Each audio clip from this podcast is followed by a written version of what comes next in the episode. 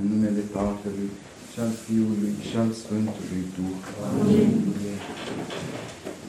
Iubiți credincioși, suntem în a doua zi a nașterii Domnului și sărbătoarea aceasta își are și numele de Crăciun.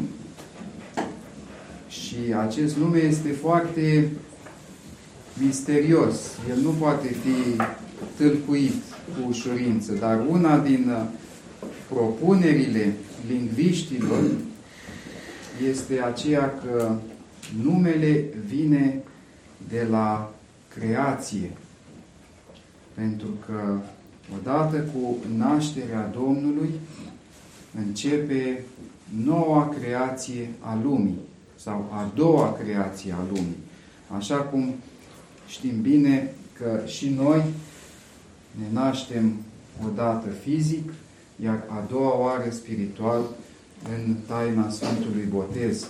Taină care nu se derulează doar în decurs de o oră, ci care acoperă cumva toată călătoria vieții noastre.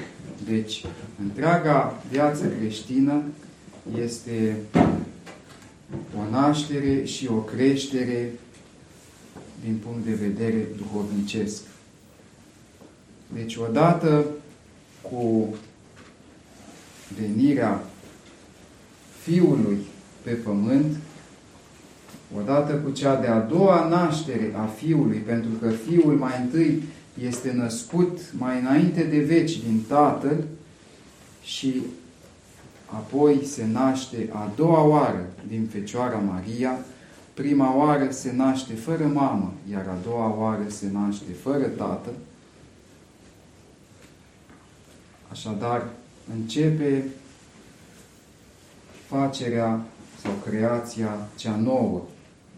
Și așa cum la prima creație avem grădina Edenului și ne spune Cartea Facerii că din grădină ies patru fluvii care se revarsă peste fața întregului pământ. Și acum, la nașterea Domnului,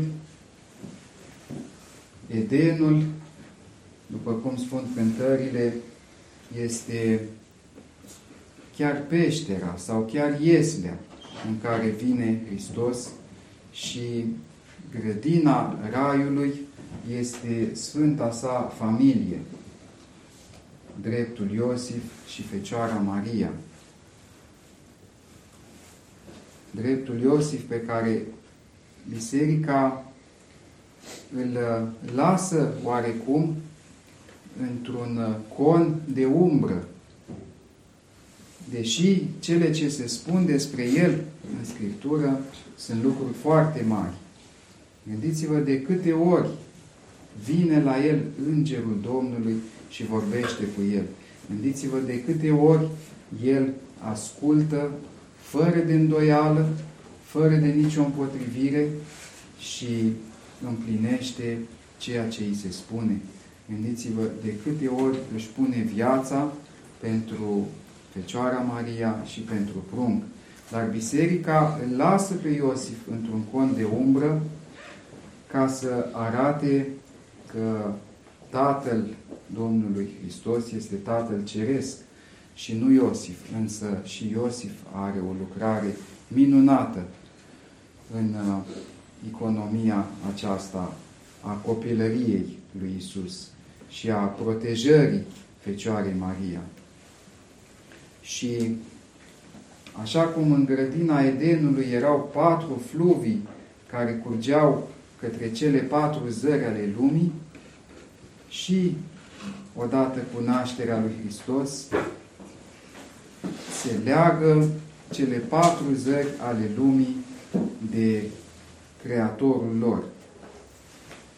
Pe de o parte vin magii din Persia și din Babilon și din Arabia, adică toate părțile răsăritului vin să se închine la Hristos.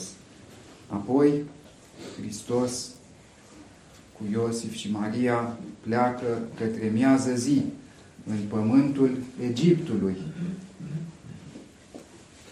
Și în Babilon și în Egipt, evreii știau bine drumul, pentru că acelea fuseseră patriile lor timp de sute de ani.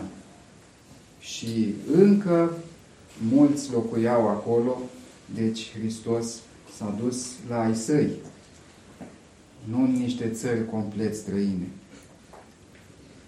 Apoi, întorcându-se din Egipt, călătorește către miază noapte. Nu mai rămâne în pământul Betleemului și nici al Iudeii, ci se duce în Galileea. Acest drum către miază noapte va fi mai târziu drumul pe care o vor apuca primii ucenici ai lui Hristos, drumul Damascului, pe care a mers și Pavel înainte și în timpul convertirii sale, și drumul lui Petru către Antiohia, unde pentru prima oară ucenicii se vor numi creștini, adică își vor asuma numele lui Hristos ca fiind tot ce este mai de preț pentru ei. Își vor asuma o nouă identitate. Nu vor mai fi, în primul rând, israeliți sau fii ai legământului celui vechi, ci vor fi creștini, adică purtători de Hristos. Și, în sfârșit, biserica, întărindu-se, va îndrăzni să ia drumul mării împreună cu Sfântul Pavel și să meargă către părțile apusului, către Roma, pentru a aduce numele lui Hristos chiar în uh, fața împăraților, în fața mai marilor acelor zile și a arăta că se împlinesc cuvintele prorocești și că turma cea mică a lui Hristos poate să răstoarne căruțele mari ale acestei lumi și să aducă pacea lui Hristos pe pământ, pace care este în același timp un război și o răsculare a lumii și o răsculare a fiecăruia dintre noi, pentru că Hristos nu vine să ne adoarmă sau doar să ne cânte colinde, ci vine să ne aducă sabia cu care noi să lucrăm. Ori lucrăm noi cu sabia lui Hristos și deosebim binele de rău, tăind răul de la rădăcină, dacă se poate, și asta vrea Hristos, ori acea sabie ne va tăia pe noi și ne va face să trăim niște vieți lipsite de valoare. Vedem în Evanghelie și cumplita faptă a lui Irod, care de atunci și până astăzi îi pune pe atâția gânditori mai profunzi sau mai puțin profunzi să se întrebe de ce suferă copiii? Cum poate să existe Dumnezeu dacă copiii sunt uciși? Această întrebare îi face pe mulți să se abată de la credință, ca și cum, dacă punem această întrebare, găsim noi o soluție mai bună, ca și cum am putea noi să ușurăm ceva din tragedia acestei lumi. Câteodată putem și atunci când putem este păcat să nu o facem. Dar de multe ori cu toții asistăm neputincioși la tragedie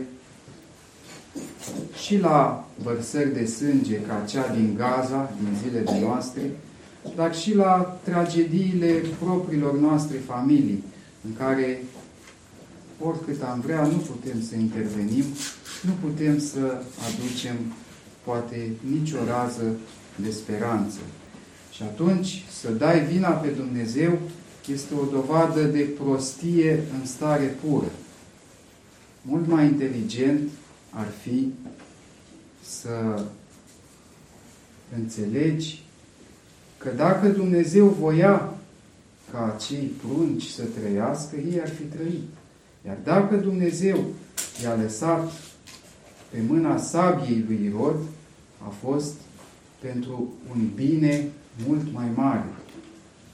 Fiindcă viața aceasta pe pământ în sine nu este o valoare absolută.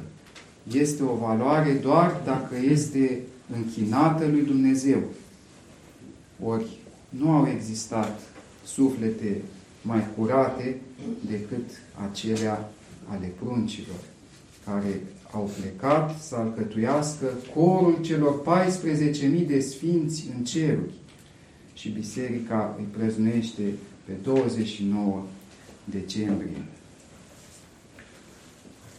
Deci, de multe ori, noi nu înțelegem, însă ar trebui să credem atunci când nu înțelegem că nu putem noi să vrem binele cuiva mai mult decât îl vrea Dumnezeu, nici pe al nostru, nici pe al altora.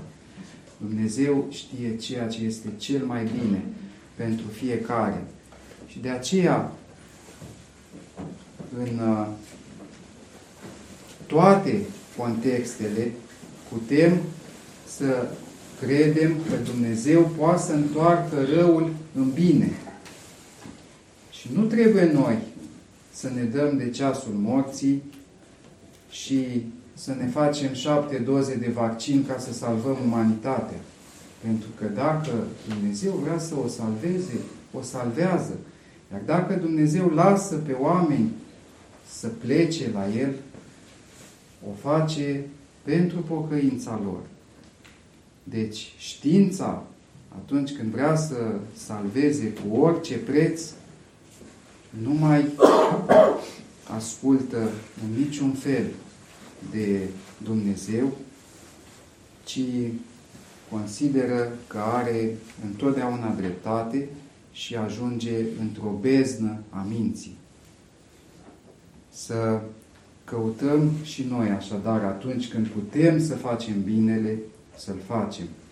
Iar atunci când nu putem să-l facem, să intrăm pe lungimea de undă a rugăciunii și să ne plecăm cu credință în fața voii lui Dumnezeu, pentru că există întotdeauna o chemare la pocăință pentru noi prin aceste fapte pe care nu le putem aproba, nu le putem înțelege și totuși poporul credincios știe că nu poate să fie altfel decât cum o vrea Dumnezeu, nu cum vrem noi.